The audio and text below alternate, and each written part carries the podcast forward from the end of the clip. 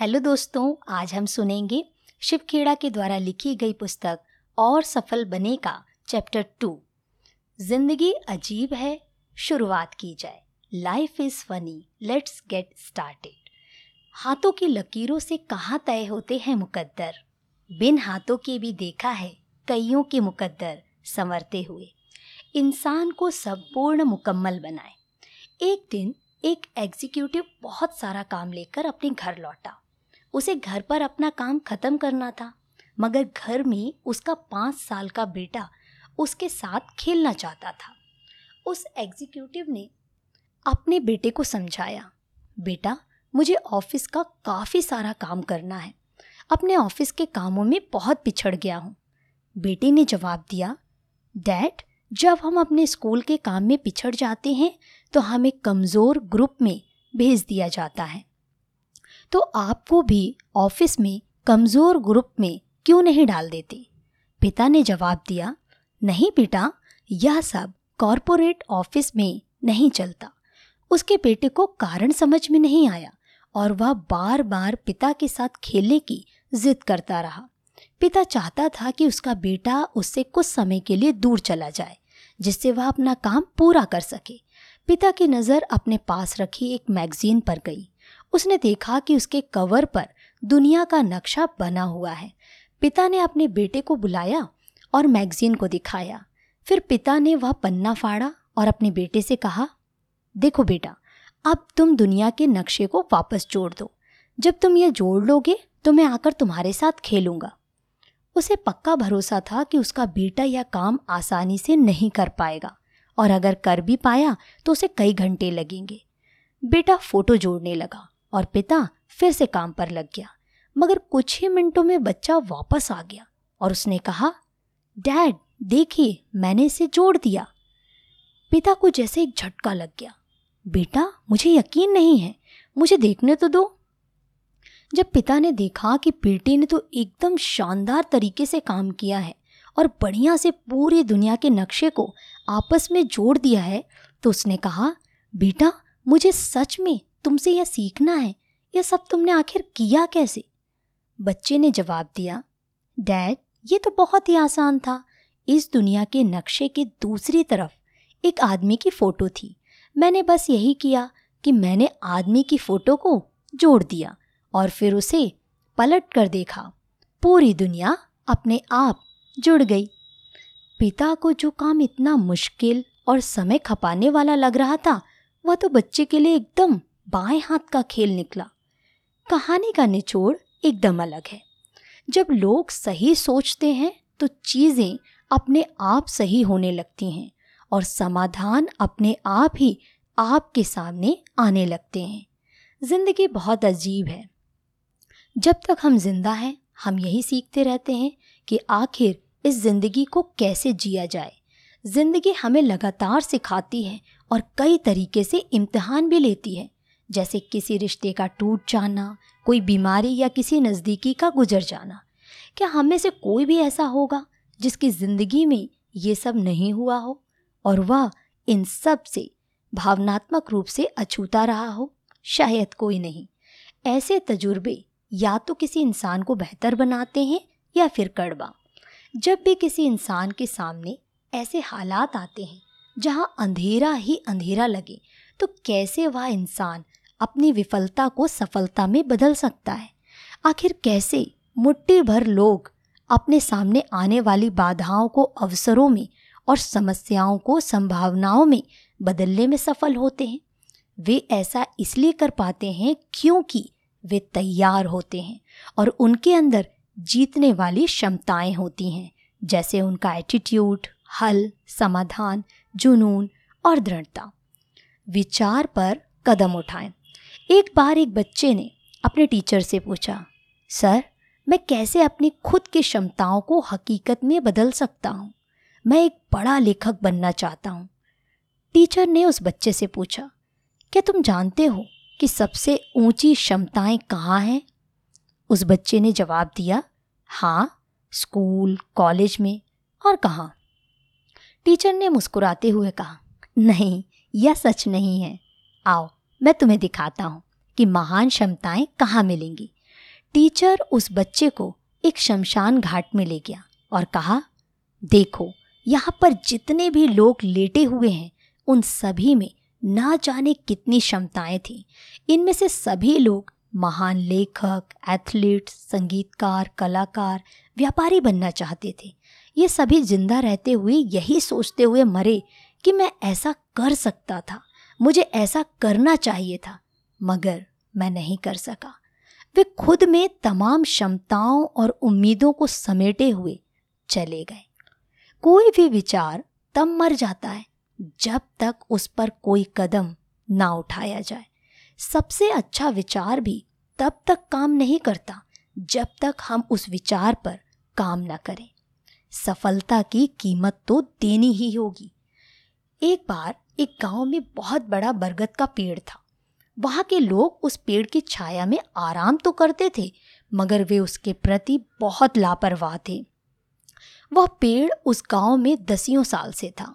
एक दिन अचानक से वह पेड़ भरभरा कर गिर गया और तब गाँव वालों को पता चला कि उस इतने बड़े पेड़ को तो दीमक ने एकदम खोखला कर दिया था, जबकि वह पेड़ ऊपर से देखने में बहुत ही हरा भरा और मज़बूत दिखाई देता था।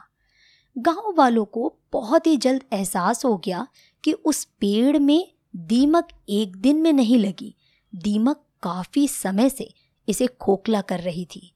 उन्हें यह भी एहसास हुआ कि अगर उन्होंने इस पेड़ की देखभाल समय से की होती, उसे खाद पानी दिया होता तो न जाने और कितने समय तक वे उसकी छाया में बैठ सकते थे। उन्होंने अपनी लापरवाही के कारण अपने प्यारे पेड़ को हमेशा के लिए खो दिया था।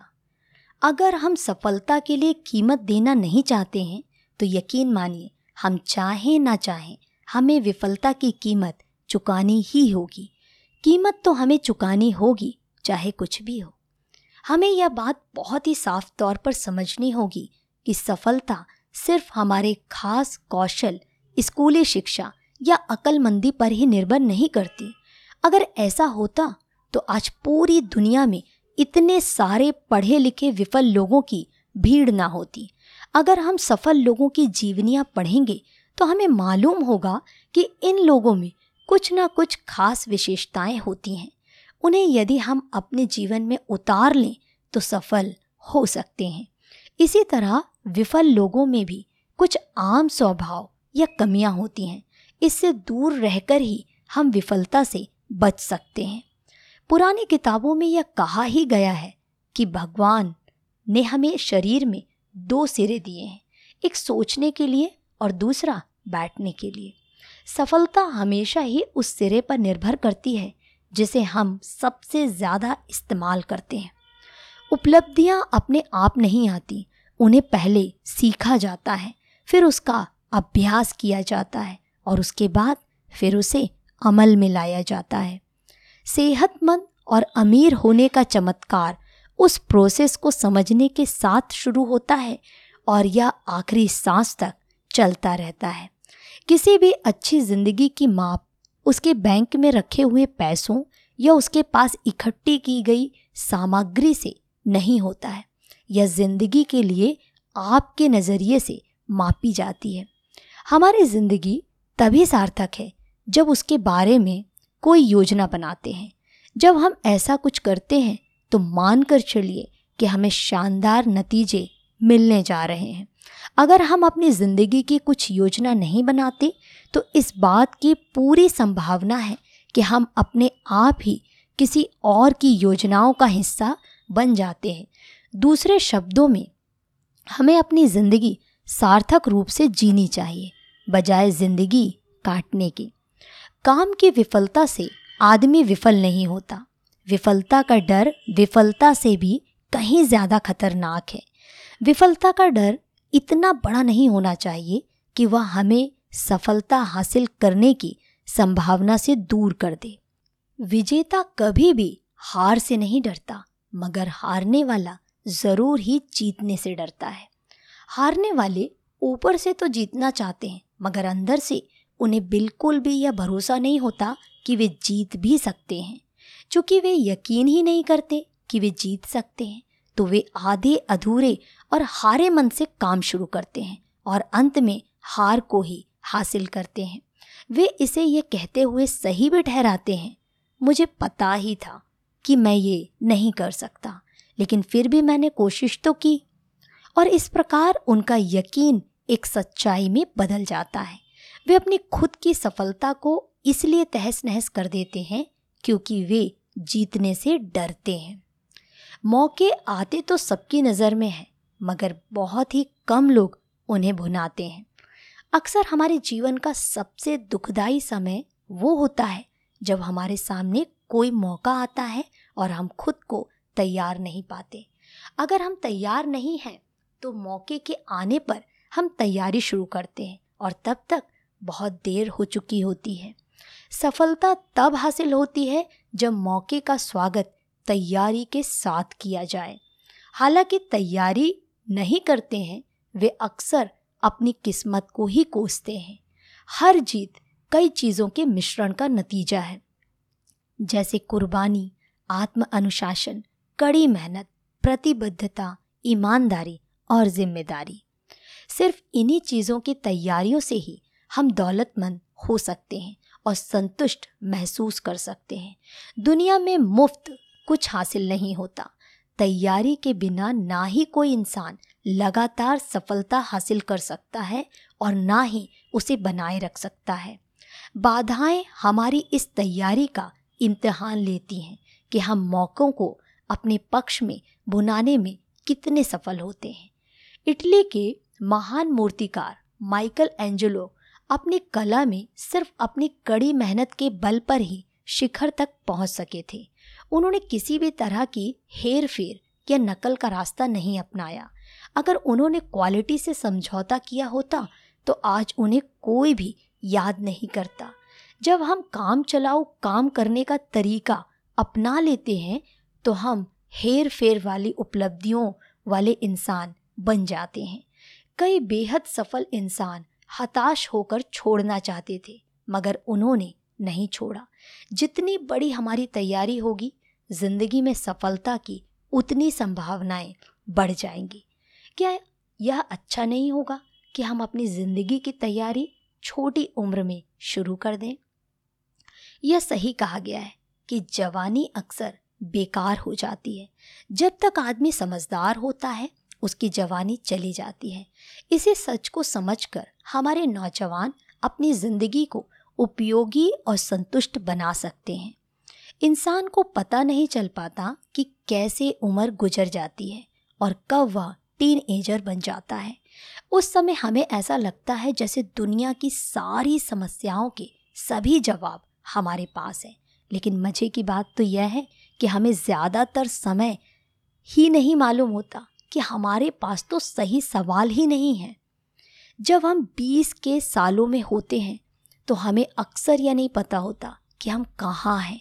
हम ना तो यहाँ और ना ही वहाँ होते हैं।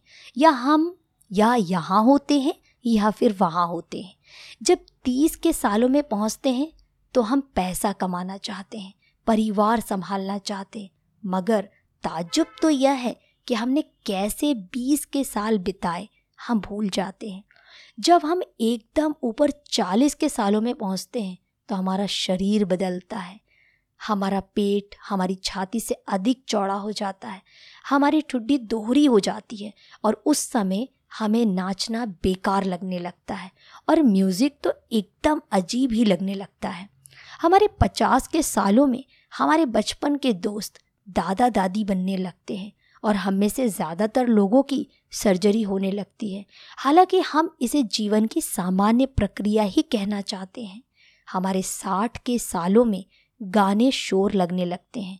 हालाँकि अब वह हमें उतना परेशान नहीं करते, क्योंकि हम लोग अब ऊँचा सुनने लगते हैं। हमारे सत्तर के सालों में हम रिटायर हो जाते हैं। हम ग्यारह बजे नाश्ता करते हैं, चार बजे दोपहर का खाना और रात का खाना दस बजे। तब तक हम बहुत कुछ खो चुके होते हैं। हम समय बिताने के लिए विंडो शॉपिंग करते हैं। हमें मुलायम चीज़ें जैसे आइसक्रीम दही, ये सब खाना पसंद आता है। हम आश्चर्य करते हैं कि हमारे बच्चे आखिर हैं कहाँ? हमारे अस्सी के सालों में हमें लकवा आने लगता है और फिर हम अनुमान लगाने लगते हैं कि आगे क्या। यही वह समय है जब हमें यह एहसास होने लगता है कि साल हमारे दिनों और सप्ताहों से भी ज़्यादा तेज़ रफ्तार से गुजर चुके हैं। तभी हमें एहसास होता है कि बिना मकसद के ज़िंदगी सिर्फ़ समय काटने के बराबर है। यकीन मानिए, उस समय हम सिर्फ़ अपनी साँसें ख़त्म होने का बस इंतज़ार ही करते हैं। ज़िंदगी में हर इंसान को रोज़ाना एक फ़ैसला करना होता है। या तो वह ज़िंदगी जीने में व्यस्त रहे या मरने का इंतज़ार करे। सिर्फ़ एक मकसद, भरी ज़िंदगी ही हमें संतुष्टि दे सकती है। संतुष्टि के बिना ज़िंदगी खोखली है, वह सूनी सूनी है। यह अच्छाई के बिना सिर्फ़ बाहरी सुंदरता है। भ्रम में ही ज़िंदगी। दुर्भाग्य से कुछ लोग भ्रम की ज़िंदगी जीते हैं और सफलता की उम्मीद करते रहते हैं। हालाँकि ऐसा नहीं होता है। यह एक पूरी तरह से भ्रमित पिता का अपने बेटे के नाम लिखा खत है, जिसने क्या लिखा है? वह एकदम समझ से परे है। प्रिय स्टीव, यह ध्यान में रखते हुए कि तुम बहुत धीरे धीरे पढ़ पाते हो, मैं यह चिट्ठी बहुत ही धीरे धीरे लिख रहा हूँ। मैंने अखबारों में पढ़ा था कि ज़्यादातर दुर्घटनाएँ तुम जहाँ रहते हो, वहाँ से दस मील की दूरी पर होती हैं। तो हमने घर बदल लिया है। अभी हमने जो घर लिया है, उसका पता हमारे पास नहीं है, क्योंकि हमसे पहले जो लोग वहाँ पर रहते थे, वे अपने साथ घर के पते की प्लेट भी ले गए, जिससे उन्हें अपना पता बदलने की ज़रूरत ना हो। जो जैकेट तुमने मुझसे मांगी थी, वह जिपर के साथ तुम्हारी आंटी को बहुत भारी लग रही थी तो उसने उस जिपर को काट कर जैकेट की जेब में रख दिया। तुम्हारी भाभी को अभी बच्चा हुआ है, मगर मुझे अभी तक यह नहीं पता कि वह लड़का है या लड़की। तो मैं यह तुम्हें नहीं बता सकता कि तुम अंकल बने या आंटी। हालाँकि यह कहानी थोड़ी पढ़ाई चढ़ाई हुई लग सकती है, लेकिन यकीन मानिए कई ऐसे लोग हैं जो अपनी ज़िंदगी इसी तरह से जीते हैं। यह कहानी बेवकूफ़ी और अज्ञानता का एक जीता जाता नमूना है। कुछ लोगों को लगता है कि उनकी सोच साफ़ है, लेकिन साफ़ भ्रम के अलावा कुछ भी नहीं होती। एक बेवकूफ़ी भरी सोच भी होती है। उदाहरण के लिए, मूर्ख लोग कसरत करने को बेकार मानते हैं, क्योंकि वे सोचते हैं, अगर उनकी सेहत सही है तो उन्हें कसरत की ज़रूरत नहीं है। अगर वे बीमार हैं तो वे एक्सरसाइज कर नहीं सकते। उनमें एक अजीब तरह का आत्मविश्वास होता है, जो सिर्फ़ अज्ञानता से ही पैदा होता है। अमेरिका के नागरिक अधिकारों के लिए लड़ने वाले मार्टिन लूथर किंग जूनियर ने कहा था, इस दुनिया में गंभीर अज्ञानता और गंभीर बेवकूफ़ी से बढ़कर कुछ भी खतरनाक नहीं होता। मेरे विचार से अज्ञानता सर्वनाश की जड़ है। तहस नहस करती है। किसी डॉक्टर से पूछिए कि अज्ञानता से कितना नुकसान हो सकता है। बेवकूफ़ी और अज्ञानता के मिश्रण से जो एक्शन लिया जाता है, उससे खतरनाक कुछ नहीं हो सकता। आप खूब कोशिश कर लें। अज्ञानता को छिपाया नहीं जा सकता और बुद्धिमता सबके सामने आ ही जाती है। इस दुनिया में लोगों को चार तरह से बांट सकते हैं। पहला, बोलने वाले या करने वाले। दूसरा, लीडर या फॉलोअर। तीसरा, वे लोग जो अपने कदमों के निशान छोड़कर जाते हैं। और चौथा, वे लोग जो अपनी बेवकूफ़ी छोड़ कर जाते हैं। तो इस दुनिया में वे लोग भी हैं जो अपनी ज़िंदगी को अपने तरीके से जीते हैं या वो जो बिना मकसद के जिए जा रहे हैं। हम में से हर कोई, या तो इनमें से एक है, या फिर मिला जुला हुआ रूप। हमें यह तय करने की ज़रूरत होती है कि हम किस ग्रुप के साथ अपने आप को पाना चाहते हैं।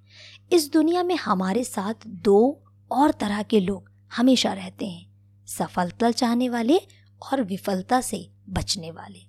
सफलता चाहने वाले लोग, सफलता चाहने वाले वे लोग हैं जो ज़िंदगी में जीतने के लिए खेलते हैं। वे सफलता का उदाहरण बनना चाहते हैं। उनमें हमेशा एक प्रेरणा रहती है, एक ऊर्जा रहती है, एक उम्मीद रहती है। उनमें कुछ करने का जुनून होता है। हर समय उनके अंदर एक आग सी रहती है। वे हमेशा काम करते रहते हैं। कुछ ना कुछ उनके दिमाग में हमेशा चलता रहता है। जो भी काम वे लेते हैं, उसे हर कीमत पर पूरा करना चाहते हैं। वे उत्साहित रहते हैं और उनमें जिज्ञासा रहती है।